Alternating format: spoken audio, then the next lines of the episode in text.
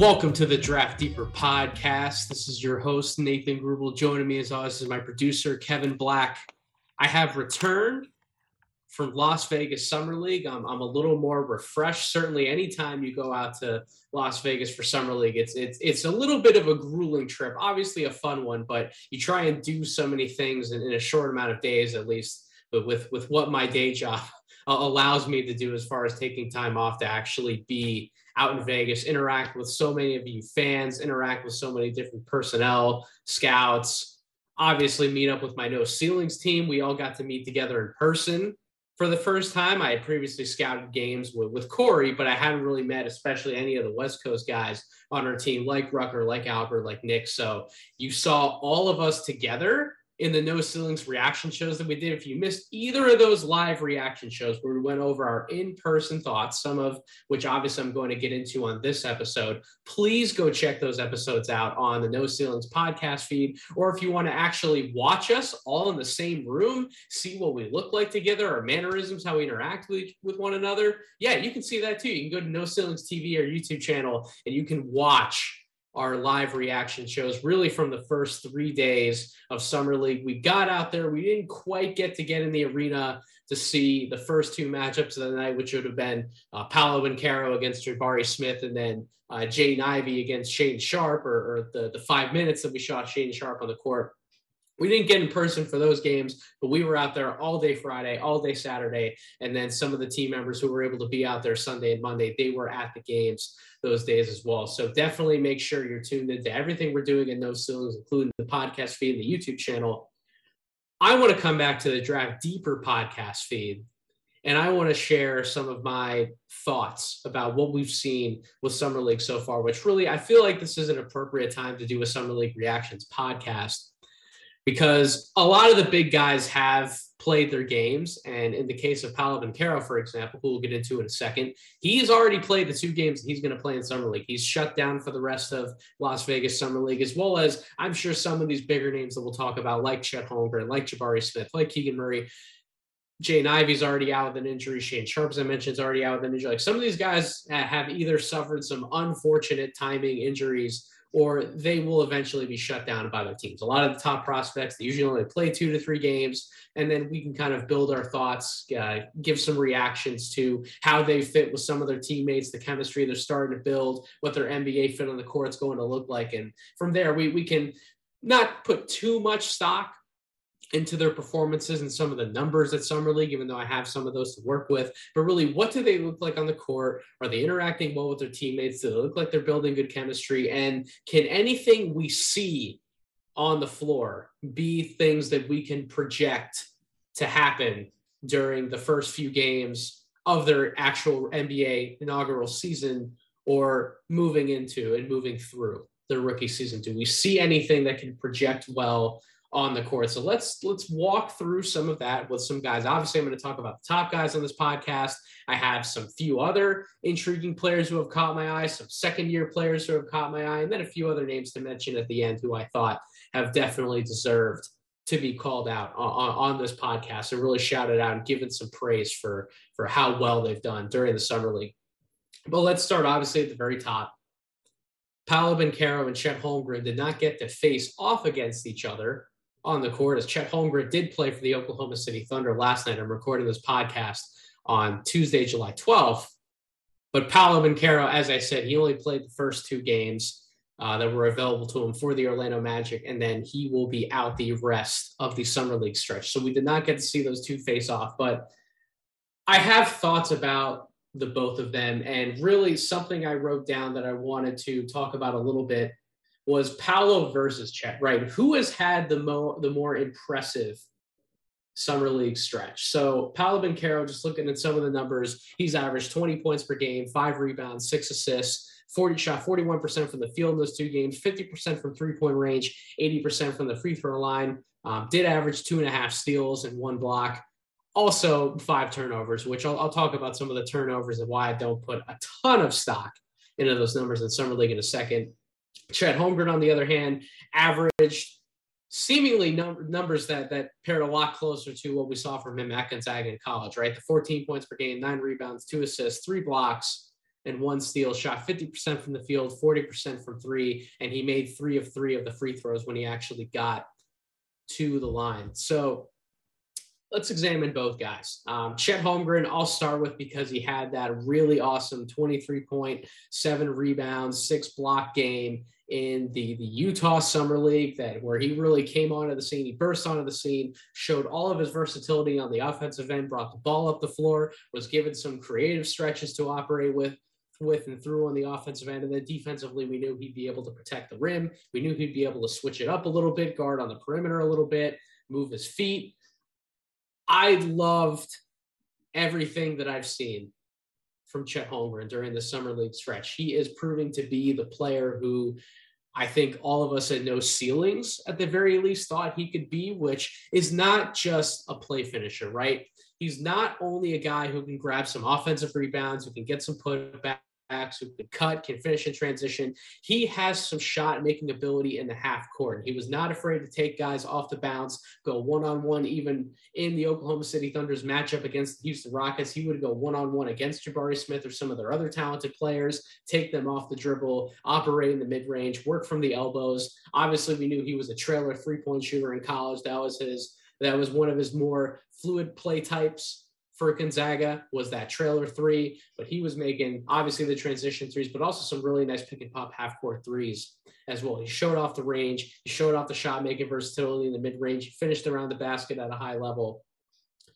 There really wasn't much more that I wanted to see from Chet Holmgren. And also you factor in some of the passing, the, the passing chemistry really between him and, and Josh Giddey. And, and I talked about Josh Giddey. I know we talked about Josh Giddey on the No Ceilings reaction shows. I don't I don't feel like I need to dive too much into what he showed at Summer League on this episode of the podcast, mainly because we we knew Josh Giddey was already a good player, right? He was an all rookie performer. We knew that him playing year two in Summer League, especially being the passing maestro that he is, he he was really at Summer League to try and help bring some of the rookies and some of the other younger guys along and, and bring them closer to his level or at least as close to his level as possible right? Make the game as easy as it can be from a shot making standpoint for everybody else around him.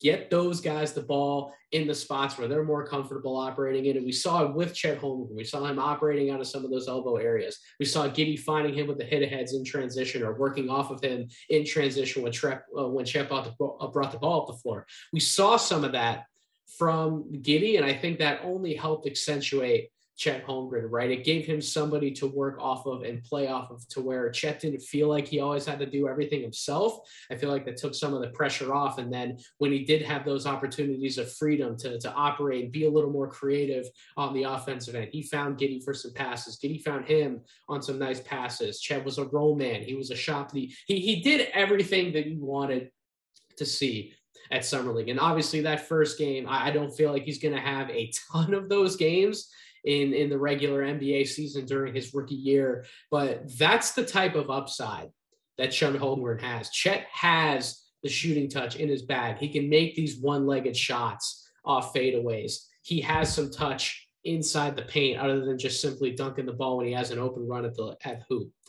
He can do so much more offensively than what he got to show at Gonzaga. And if you didn't watch the film session that he did with Mike Schmitz, for example, um, the, the now assistant general manager for the Portland Trailblazers. If you didn't get to watch some of those video interactions where he was breaking down some film, speaking about opportunities that he thought he had in front of him where he knew he could do better, that's some of the, the intel, some of the inside stuff that, that maybe some evaluators were missing about Cheddar. Maybe they just put too much stock into his body, the thin man, as we all like to call him. Well, the thin man showed up to Summer League and he balled his ass off. And I was so proud of what I saw. I was so proud of what I saw from Chet Holmgren. Paolo Banchero, on the other hand, who has had the more impressive Summer League stretch between those two guys? I would actually say Chet had the best single individual performance between the two prospects, but across a multi game sample size, I was really impressed with what I saw from Banchero. And I talked about some of it on the no ceilings reaction shows. It wasn't that he was just a 20 plus points per game performer. It was the passing touch. It was the consistency. It was the willingness to go and make plays for others and try new things and be inventive. And yes, some of those passes were a little errant and, and led to some turnovers, but he wanted to be creative for others. He wasn't just solely hunting his own shot. And when he was in that playmaker mode, setting other guys up, running some inverted pick and rolls, running some pick and rolls with their bigs, operating in transition, finding guys off half court drives. When he was in the mode to set other guys up, some of those passes were really pretty, man. And you saw the point forward vision that I think the Orlando Magic ultimately had for Chet Holmgren when they wanted to draft him first overall, and they rightfully did so. He shot the ball well from the field. He wasn't settling for a lot of looks from the perimeter. He got downhill. He had a game where he got to the line 10 plus times and, and knocked down a lot of his free throws. That's the type of aggression that I wanted to see from Paolo Banchero from the start of the year. We saw it closer to the end and then through that NCAA tournament run where he was much more comfortable looking for offense for others, getting downhill, getting to the mid post, operating um, out of some of those post situations. We saw more of the downhill aggression at the very least from Paolo when he did decide to not just settle for those three point looks or from some of those long twos. We saw how effective of an offensive engine he can possibly be in the NBA at 6'10 and 250 pounds that's really why Paolo went number one overall. Chet is a spectacular player. Chet was the number one overall prospect on my board, but I kept saying that for the Orlando Magic's sake, I really thought that Paolo was the best fit because that team needs an engine. That team needs a player at his size who can operate on the wing, who can operate at the forward spot, who can create offense for himself as well as for everybody else. Chet was always going to be a good fit in Oklahoma City because he's one of those complimentary players who, an underrated ball mover, but also somebody who works at his best off of others and being able to play off of Shai Gilgeous-Alexander once we get to the regular season. We already saw the chemistry he started to develop with Josh Giddey. That's more of an ideal situation for Chet Holmgren than in Orlando. I understand that Orlando would have had um, a number of talented guards. Franz Wagner proved to be an underrated playmaker and passer at the forward spot. But I just don't think any of those guys, faults notwithstanding, because of some of the medical concerns and the injury history that he has, I think some of those guards are just much more comfortable scoring the ball and and working to either make the very easy read, the simple one read out of the pick and roll, or look to score it and, and get their own points. They're not the more creative playmakers and wizards like Jalen Suggs or Cole Anthony, for example, they're not the same playmaking wizards that a Paolo Banchero can be. And then when you factor in everything he can do, a score from all three levels of the floor at his size. Plus, he was active on the defensive end. He showed a willingness to go out there and make plays on the defensive end to guard his position, to go up against somebody like Jabari Smith, showed the willingness to guard him and then go down the other end of the floor and nail shots in his face.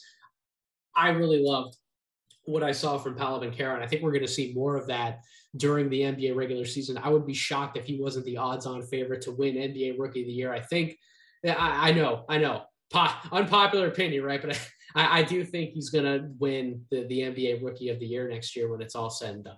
So those were some of my thoughts on the top two picks. Jabari Smith, on the other hand, I absolutely commend him for the defense that he has played so far in summer league. He has had some really impressive possessions, both guarding people individually, one-on-one, sealing off drivers. Really gave Blake Wesley the business in, in the Rockets game against the Spurs when when Blake Wesley was getting hot at the very beginning of the game, got off to a decent start, but then he just kept uh, being shut down and denied at the rim, drive after drive after drive, had to settle for more of those jump shots where we know that he's not a shoot first from the perimeter kind of guy. He's a much better player when he can get downhill and get to the basket utilizing his speed, his athleticism, his burst. He got walled off so many different times um, by Jabari Smith, and that's that's what the Houston Rockets likely envisioned when they drafted Jabari third overall. It's it's obviously some of the shooting and and the spacing that he's going to provide Jalen Green and and Kevin Porter and Josh Christopher and some of the other guys who are much more comfortable with the ball in their hands, getting downhill and put and applying pressure to the rim we know what Jabari Smith can provide on the offensive end if he becomes the type of player we all think he can become. He didn't show a lot of that shot making, at least up to this point in Las Vegas, but I buy the mechanics, I buy the touch, I buy the consistent production that he displayed last year. I, I have zero doubts that he's going to be a much better shooter than what he's shown at, at Summer League. Um, obviously, some of the two point finishing is still a little bit of a concern. We know the ball handling, the dribbling, the handle. It's not the best. I think it will get better over time. It may just take a while. And I also go into it knowing that Jabari, in my opinion, was not going to be a number one offensive option in the NBA. Is that like an ultimate apex ceiling for him if he continues to work as hard as he does? Absolutely. And I will never put anything past someone who wants to come in the gym and work every day and who is as competitive as Jabari Smith is. But I think right now that that's just a little further out of reach for somebody like him, which is fine because they have Jalen Green on the roster. They have a true number one go to scoring option on the roster already who will take some of that offensive pressure off Smith. But being able to play that small ball five role, being able to protect the rim a little bit, being able to switch out on the perimeter and guard smaller players and, and wall other guys off and contest different matchups, uh, switch out, as I said, closeouts, blocking shots, making plays on the ball. He was much more of a steals artist, at least up to this point in Vegas, but just the defensive versatility that he was able to show at that 6'10 size with his length, with his footwork. I am absolutely buying into everything I think Jabari Smith can be on the defensive end. And even if he turns out to just be a really high floor 3 and D type of player in the NBA, I still think at his size that is an incredibly valuable player to have. It's a player that every single NBA team would love to have on their roster. And I am still buying into those parts of Jabari Smith's game. He, he had some stretches during a few of the games where he did look more comfortable, get into that one two dribble pull up inside the arc. But man, when, when the shot isn't falling, it's very easy to see all the naysayers come out and say, the, this is why I didn't have Jabari Smith as high as some other people. If he can't create his own offense on a consistent basis and he always needs to be set up for those jumpers by other players, why are we valuing this guy as like number one or number two on our boards? Why isn't he a much better bet at three or four or five? It's easy to make that argument when he's not hitting those shots, but you just watch everything else he did during those summer league games. I still came away impressed. So I still think he has a high ceiling. I, I do think there have been too many overreactions to some of his performances, at least from an efficiency standpoint on the offensive side of the ball. Another top pick that I did get to see in person at Summer League, Keegan Murray has he been everything that I expected? Has he been something more, potentially something a little less? Certainly has not been less. His summer league stats, his averages uh, up to this point 21 and a half points per game, six rebounds, two and a half assists, 44% from the field, 40% from three, almost 79% from the free throw line, and one and a half steals per game. Listen, folks, this guy has been everything that we tried to advertise that he was at no ceilings. A guy who Yes, he did struggle to create his own offense at times. Yes, there were certain defenders who could wall him off, depending if the on, on their foot speed, their athletic traits, their length.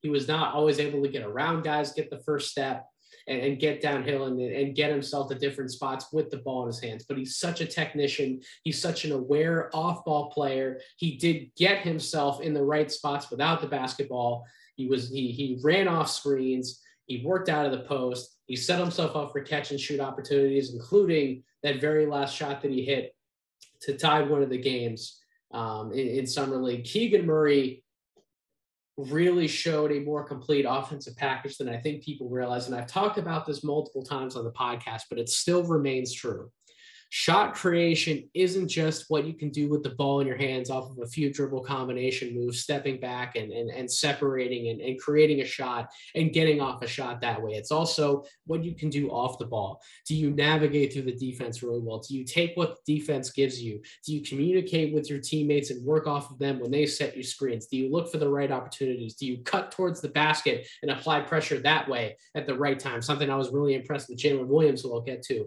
a little bit later in this podcast episode. Can you do those things if you aren't this amazing maestro with the ball in your hands and you're creating all of these uh, fun moves and you're doing all this shit like like a Kyrie Irving, for example? If you aren't that type of player, can you give yourself opportunities to really be effective on the offensive end of the floor? And Keegan Murray showed that he could do that. He was still a very high level scorer, a very efficient player. The shot looks really good from three point range. He's going to be a dynamic catch and shoot guy. He can be a movement shooter. That was obviously one of the more underrated aspects of his game, as many people have started to talk about on social media and reacting to Summer League. I was not surprised at all by what I saw from Keegan Murray. I I can say that he showed me something a little bit more than what I was expecting, but at the very least, a real baseline.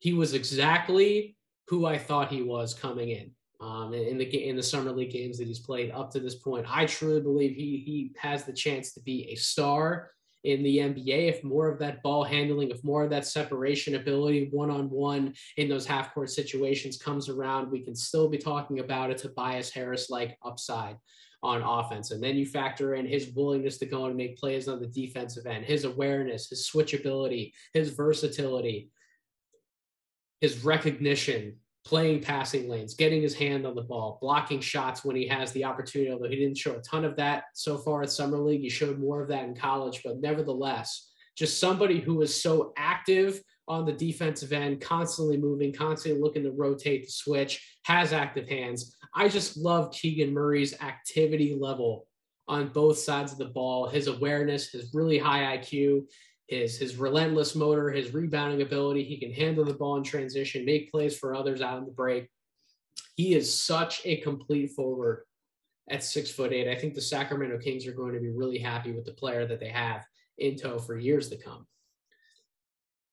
And then we get to the fifth overall pick and somebody who went later in the lottery but ended up finding his way to the Detroit Pistons through a few transactions. I, I wanted to see what the Jaden Ivey and Jalen Duren chemistry combo would look like. And obviously, in that first game against the Portland Trailblazers, they came right out of the gate, um, ran Ivey off of movement, got him in the middle of the paint so that he could lift the lift up the lob and get it to Jalen Duren for the for the absolute monstrous flush uh, off the lob opportunity and the cut along the baseline. I love that opening play from Ivey and Duren. And really, I think those who are going to be able to develop better pick and roll chemistry as their NBA careers go along.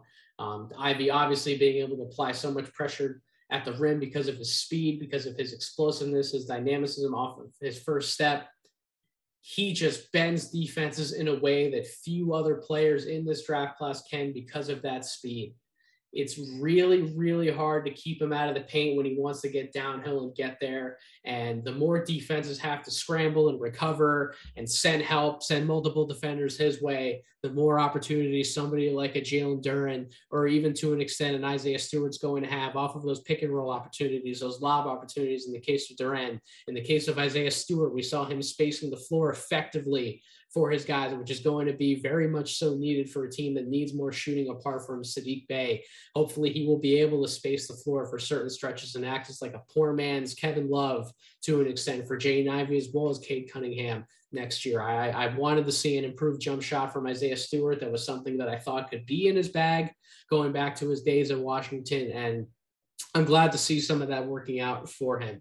Um, are Jaden Ivey and Jalen Duren going to help Cade Cunningham to form one of the best young cores in the NBA? Yes, folks, I believe it. Jay Ivey, even though he did get hurt, we wish him nothing but the best and a speedy recovery in the stretches that he played. He had a 26 and 6 game. He scored 11 points in 5 minutes before he went out for an injury. When he's when he's at his best, right? When he's looking to be dynamic, when he's looking to be aggressive, not just getting downhill but also creating proper three-point attempts. Not looking to take contested three-point shots, but when the defense gives him those opportunities, when they're going to go underneath screens at the NBA level and dare him to shoot and prove for him to prove to defenses that he can make those tougher three-point shots when he's in his bag, and especially when he's hitting those shots, he is such a dangerous offensive player. Yes, he has a lot of work to do as a playmaker, making multiple reads out of those pick and roll sets, um, constantly keeping his head up and looking for others in transition other than just purely trying to race everyone to the basket and get his own offense. Those things, from a playmaking standpoint, we knew they're going to take time. He's not a natural point guard.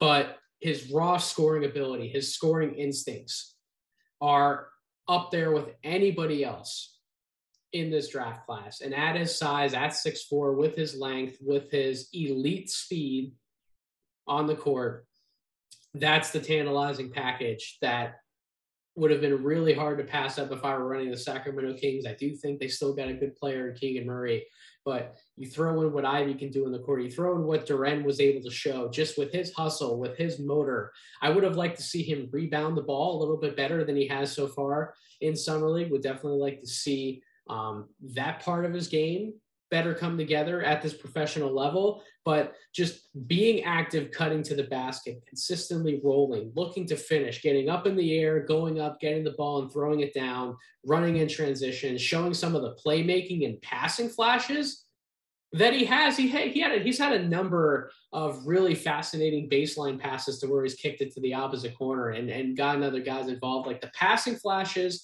some of the short roll playmaking that he showed in Memphis, obviously the athleticism, the lob ability, these are some of the traits that led people to make like the Bam Adebayo type of comparisons. And the fact that we're already seeing some minor flashes of those traits coming together for Duren at the NBA level through the summer league stretch, it's really exciting for, for what I think should be a very bright Detroit Pistons basketball future.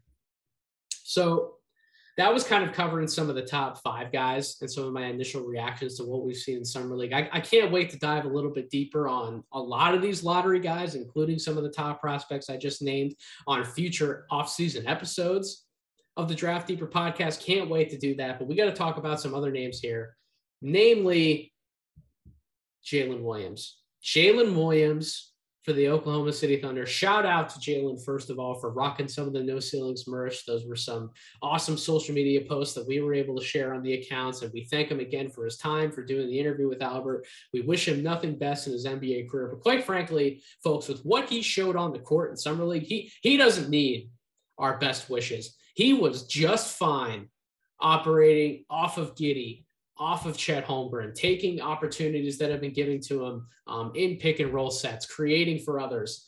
His cutting ability, his awareness, his timing on those cuts, his transition ability, his awareness to leak out at the right times to get out and running and taking take advantage of the cheddar Giddey hit aheads. Just his IQ, his understanding of how to play offense. It's something that this Thunder team does not have at that wing size, right? That six five, six six height with his seven foot two wingspan.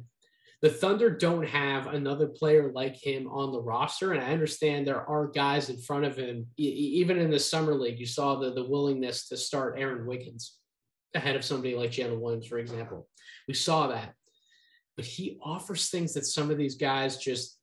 I won't say they don't have the ability to do some of these things, that I've outlined, but they don't have the same awareness, the IQ level, the timing that Jalen Williams has. His understanding of how to fit in and play off the ball and just be a member of the offense while still contributing at a high level. It's it, it's special stuff, man. Some of these guys, especially when you factor in how Jalen Williams at Santa Clara he had the ball in his hands a lot more frequently. He was the top playmaker for that team. He was the top scorer for that team. So to be able to scale back a little bit to more of an off ball role to fit in with everybody else around him and do it at such an effective level. And I haven't even gotten to anything he did on the defensive side of the ball, switching on bigger matchups, switching onto a Jabari Smith, giving him hell on that end, uh, being able to guard multiple positions on the perimeter, holding his own in the post, deflecting the ball, making plays on the ball what Jalen Williams has done on the floor, if you still question whether he should have been a lottery pick or not, I just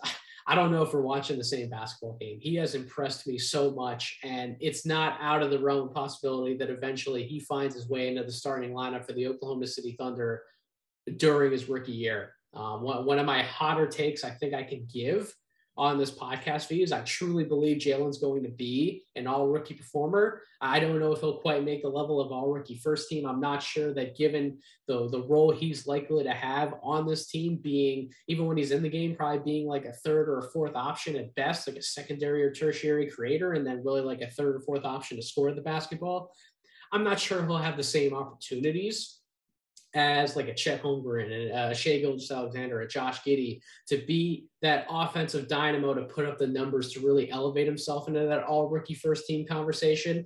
But he's going to impact winning basketball for the Oklahoma City Thunder next year. Even though they might not rack up all these wins, even though they're they're likely to be back in the lottery next year, the games that this team does win Jalen Williams is going to help slowly impact and make a difference towards Oklahoma City being able to get some of the wins that they do next year. I strongly, strongly believe that he is that damn good.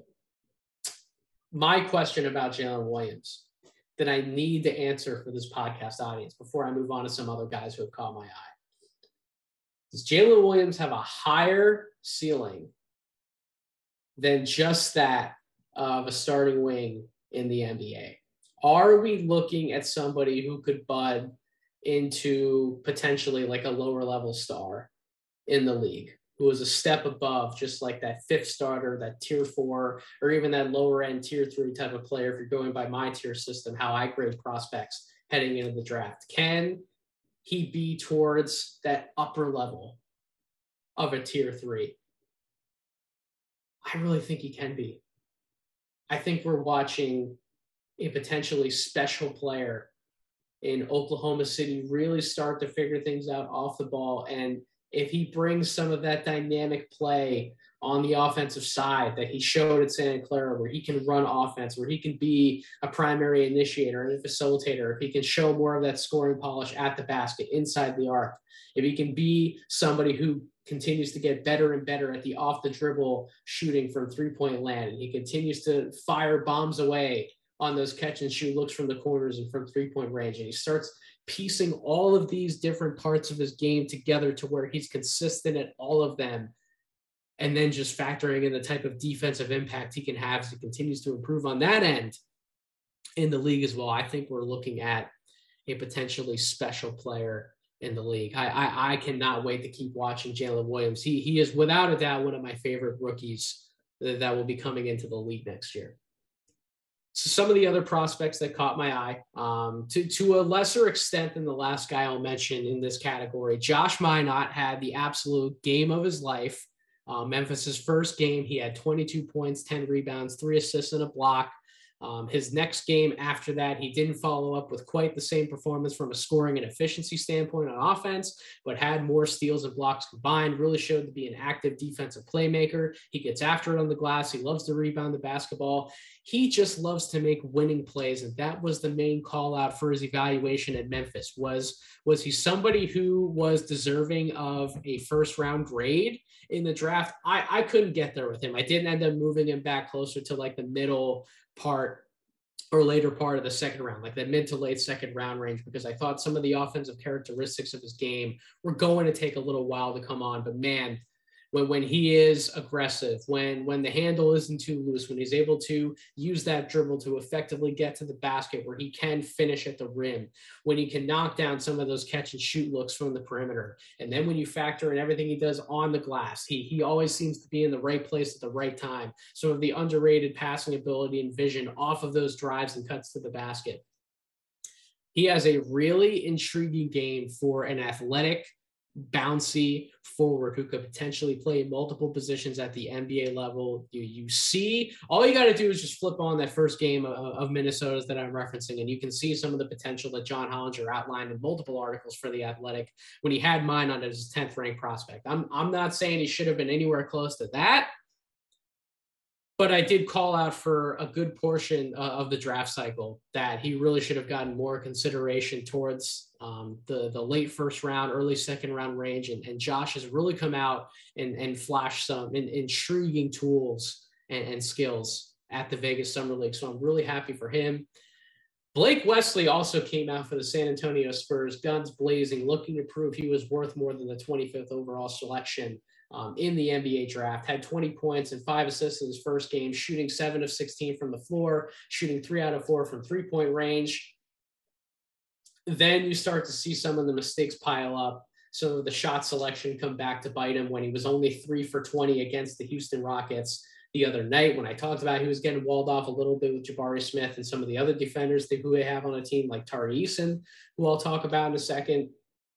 When Blake can't get downhill, right? And sort of ease himself into the offensive side of the game, when he can work himself into better possessions to where he has the mindset to take what the defense gives him, not trying to force too much of the offensive action. When he forces too much, we have these really inefficient, these really bad looking offensive nights, especially from the perimeter, because he's not a volume three point shooter. He shouldn't be a volume perimeter shooter. He is a guy who can mix and match and, and get to some of his spots for the pull up game inside the arc, similar to his teammate Malachi Branham. He can get to the basket, he can finish above defenders. But when he's not trying to mix in more of that game inside the arc or pass out of some poor situations where he's driving at multiple defenders, when he just has the blinders on and he all he wants to do is score and shoot, that's when the trouble comes in. He doesn't look as good on the offensive side of the ball. I will say his consistent defensive effort has impressed me up to this point in, in NBA Summer League. And I can't wait to continue to see Blake Wesley develop. But at the very least,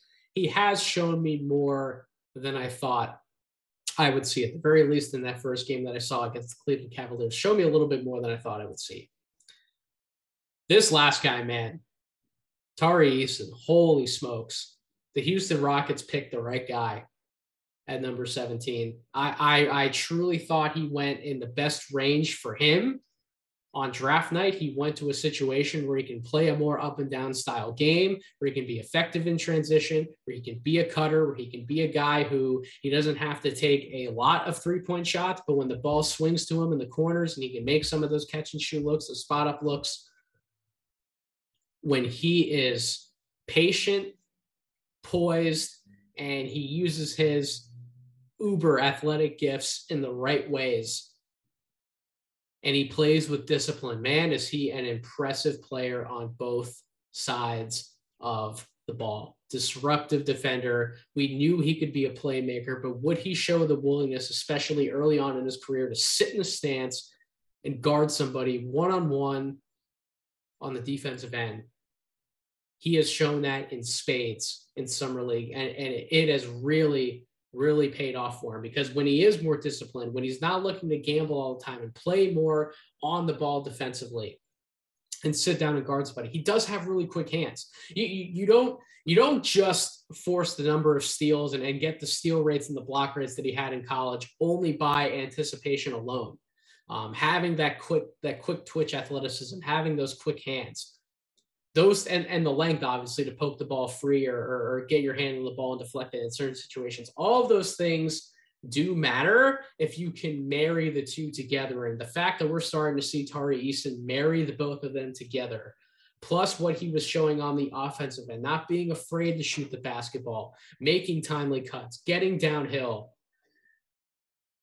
My whole point with Tari's evaluation, especially on the offensive end, when it come when, when it came to his finishing inside the arc and around the basket was when he got up against similar sized players or players who were bigger than him, I didn't see the same strength, the same toughness, the same touch to finish more of those opportunities than I'd like to see from somebody who on the offensive end you figure is going to live almost exclusively inside the paint. But the counterpoint that I said multiple times throughout the year was does it even matter when he just gets so many free runs in the lane and he gets so many easy open opportunities to dunk the basketball or finish inside. Does that concern matter? And right now at the NBA level, when he has more spacing, he has more room to, to, to drive to the basket, we're seeing that his speed, his quickness, his first step, um, his, his longer strides, we're seeing that if he can marry everything together and he can continue to get those open looks, my concerns aren't even valid at this point. Um,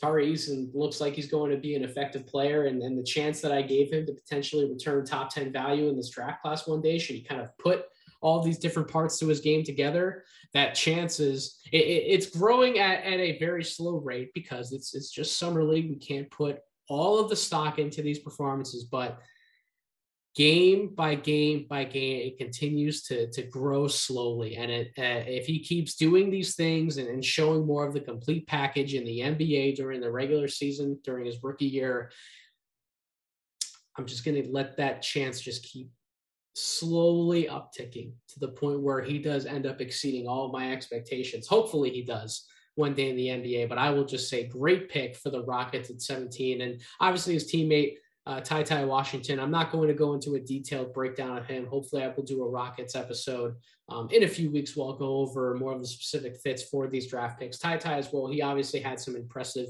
moments during the summer league run as well as hit some big shots, some impressive floaters. Has knocked down some open perimeter shots when he's had the opportunity to do so. Some of the passing craft and vision that he's displayed as well when he did have the ball in his hands, when he had some of those uh, backup point guard opportunities. I did like what I've seen from Ty Ty Washington as well. So let's finish off this podcast. Let's just quickly go through some of the year two players that I got to see, namely for Golden State. Well, in, in James Wiseman case, he's a year three guy, but the year two guys, Moses Moody, Jonathan Kuminga. Moses Moody's best game for at Summer League so far was a 34 point performance, five rebounds. In that game, he shot eight of 13 from the field, three of six from three point range, and 15 of 17 from the free throw line. If Moses Moody can continue to get downhill and operate in an aggressive manner around the basket, drawing contact, get into the free throw line where you know he has the natural touch to be able to knock down those shots from the charity stripe effectively. If he can be more of that player to better complement the catch and shoot threat he already showed and, improved he could be um, during some of the games he was able to play for Golden State last year, even in the playoffs, he is going to keep rapidly climbing up the ladder. And, and if he's given the right opportunities to succeed with Golden State in year two, I fully expect him to take the jump that I thought I would see more of from Jonathan Kuminga. He's definitely had his ups and downs in, in the minutes that he's played out in Las Vegas at Summer League, but his best game, a 28.7 rebound, four assist performance,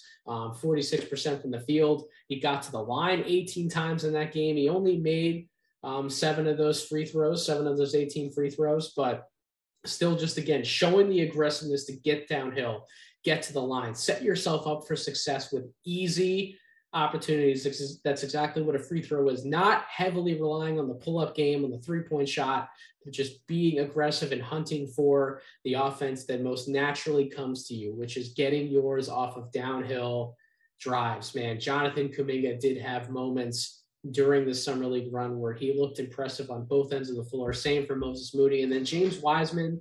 James Wiseman didn't have to put up big numbers in his first game back and in playing action since his most recent injury. He didn't have to put up big numbers. He just had to show that he was on his way to making improvements heading into year three of his career than what he's previously shown us for Golden State? Does he look like somebody who has been putting in the work, who wants to get better, who can show or continue to show signs of improvement through this third season of his, hopefully leading to a year four breakout in the NBA, which everybody can look at me and say, why are we so determined to wait on a player heading into year four when there are a number of NBA teams out there who probably would have already cut bait on the James Wiseman experiments? Well, well, Wiseman didn't really get the same college time or that year after high school time to develop in the same way as everybody else. Has obviously had a rocky start through his first two years in the league due to injuries and inconsistent playing opportunities. The only way somebody gets better as a basketball player is by actually playing the game at a high level on the court. And if he's not getting that high level developmental time, those reps with his teammates, he's not going to develop at the, at the same pace as some of his peers, right? It's not fair, even going into year three, to expect the breakout season to be right now, along with like a LaMelo Ball or, or an Anthony Edwards who really had his breakout year in year two, especially in the playoffs when he proved that that he can be a star. More more on Anthony Edwards in, in a future podcast coming. Um, it's not fair to have that same level of expectation for James Wiseman. Is he willing to run the floor? Is he able to be an effective threat in transition? Can he be better defensively? Can he put a lid on the basket? Can he switch a little bit? Can he operate and draw coverage? Can he contest shots at the basket and not rack up the fouls? Can he rebound effectively?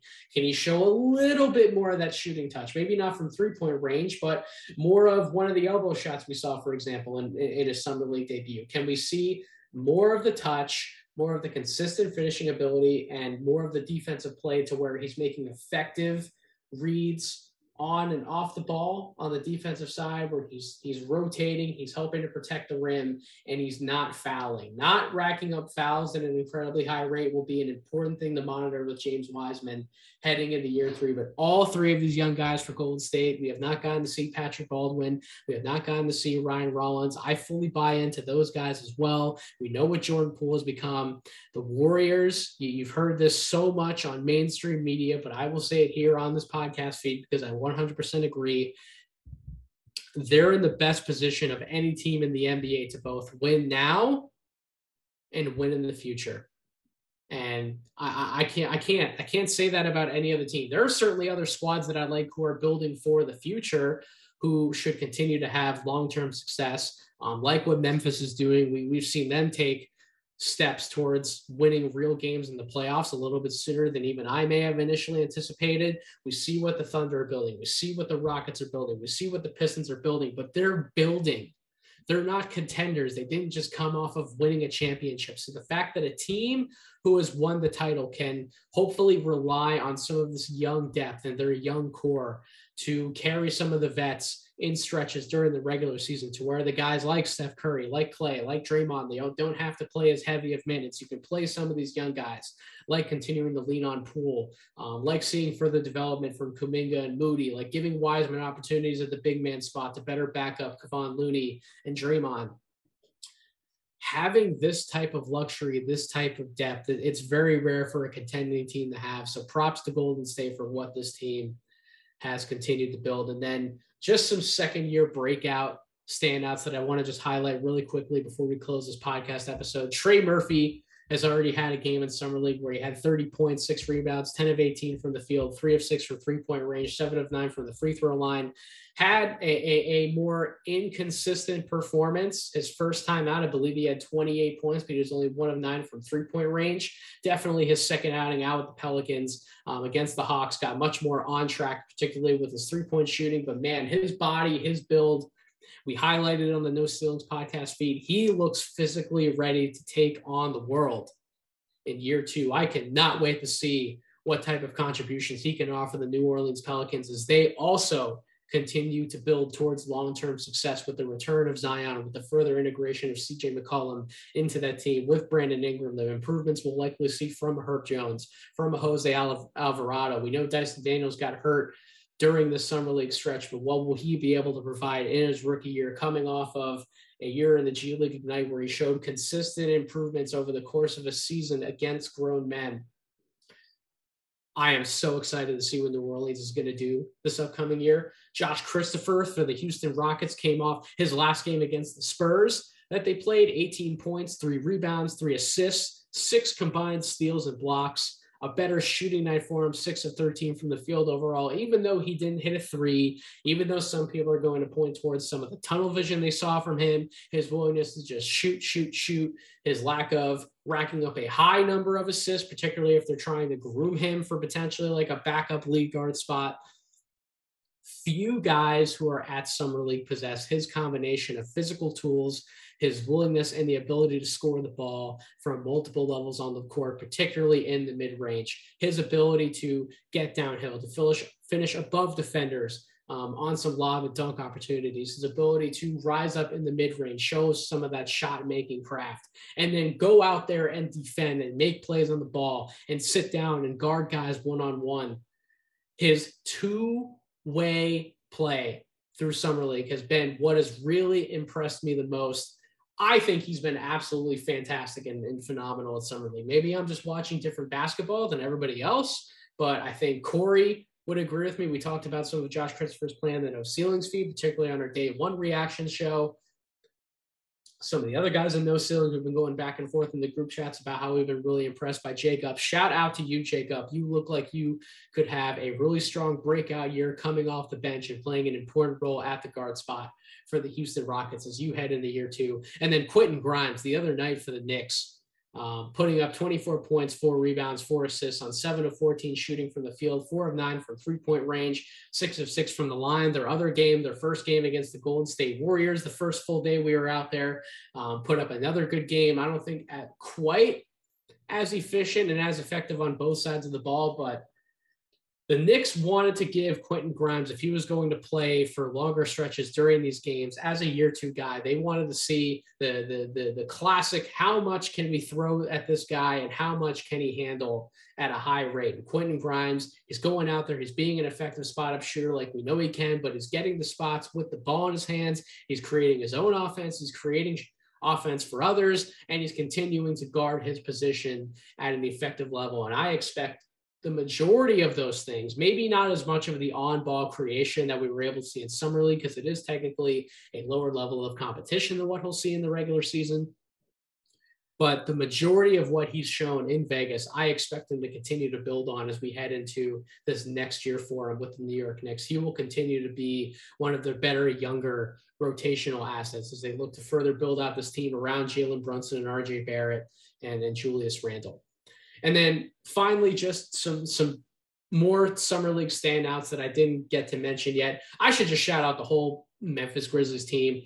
Really, I wanted to shout out Jake LaRavia for him being an absolute flamethrower from three point range, for playing consistent defense, or at least showing the willingness to defend multiple positions, being that connector type of player, keeping the ball moving, not letting it stick, and just being an effective player at his size on both ends of the floor for Memphis during the summer league stretch, even when he's not scoring at a high level, as as he was showing for Memphis in the game that was happening um, right before I recorded this podcast. He he wasn't scoring the ball at a high level. He only had three shot attempts, but he was rebounding the ball. He was passing it. He was making plays on the ball on the defensive side. He is going to be a long-term starter in the NBA. So hats off to everybody out there who was high on Jake LaRavia far much earlier in the draft process than I was last year. Kudos to you guys for getting me on board because I'm a big Jake LaRavia fan. And really, I called it out in the Summer League preview episode with Maxwell. I just wanted to see this Memphis Grizzlies team in general. A lot of these guys have impressed me. The Kennedy Chandlers of the world, the Vince Williams Juniors of the world, the Kenny Loftons and David Roddy's of the world are starting to put together some good games. And then obviously Xavier Tillman coming in and really trying to help the young guys grow and get more familiar with the Memphis Grizzlies system. What culture they're building in Memphis. What excellent culture the Grizzlies are building. I can't wait to watch that team next year during the regular season. Benedict Mathurin for the Indiana Pacers having multiple big games showing that he is everything as advertised coming out of Arizona. I think he's going to have a big rookie year for the Indiana Pacers. And then Cam Thomas, last but not least, Cam Thomas for the Brooklyn Nets just scoring, you know, 25, 30 points per game, just continuing to get buckets, do his thing. One of the best microwave options that we have as, as a year one or a year two player that we'll have in the NBA. He'll continue to be that. Brooklyn will eventually tap into more of the Cam Thomas experience. And I can't wait to continue to watch that young man develop in the NBA. He is an automatic bucket. And the more different parts to his game he can hopefully show that he wants to build out, the better. Because, man, that guy is a flamethrower. Well, ladies and gentlemen, that's going to do it for this episode of the Draft Deeper podcast. Just wanted to give some of my reactions of where I currently sit on a lot of the young guys after the summer league action that I saw. Again, thank you to everybody out there. Thank you to my No Ceilings family and anybody else who I got to interact with at summer league who took the time to meet me. I'm glad that I got to meet so many of you, and I cannot wait for next year at summer league. It's it's one of my favorite times of the year, one of my favorite events. I love watching all the games. So thank you to all of the support that everyone has shown myself at the Draft Deeper podcast and everyone's shown no ceilings as well. If you aren't following me on Twitter, make sure you do so at Draft Deeper. Make sure you subscribe to the Draft Deeper podcast wherever you get your podcast, Apple Podcast, Spotify, YouTube. Make sure you're following No Ceilings on Twitter at No Ceilings NBA and that you're still locked in and subscribed to the Substack, NoCeilingsNBA.com. We have a few pieces coming out this week by the time you listen to this podcast. I know Maxwell's cooking something up. I think Corey's cooking up something coming very soon on Victor Wembanyama, trying to look more ahead towards the 2023 draft. I'm going to be writing some interesting pieces during the offseason over the course of multiple weeks that will tie into some of the podcast episodes I do. So make sure you're tuned into the written content. Make sure you're listening to us. Make sure you're watching us at No Ceilings TV on YouTube. But thank you so much again for listening to this episode. I will be back with more content later in the week and heading into next week. But until then, thank you all for listening. I hope you all have a wonderful rest of your week.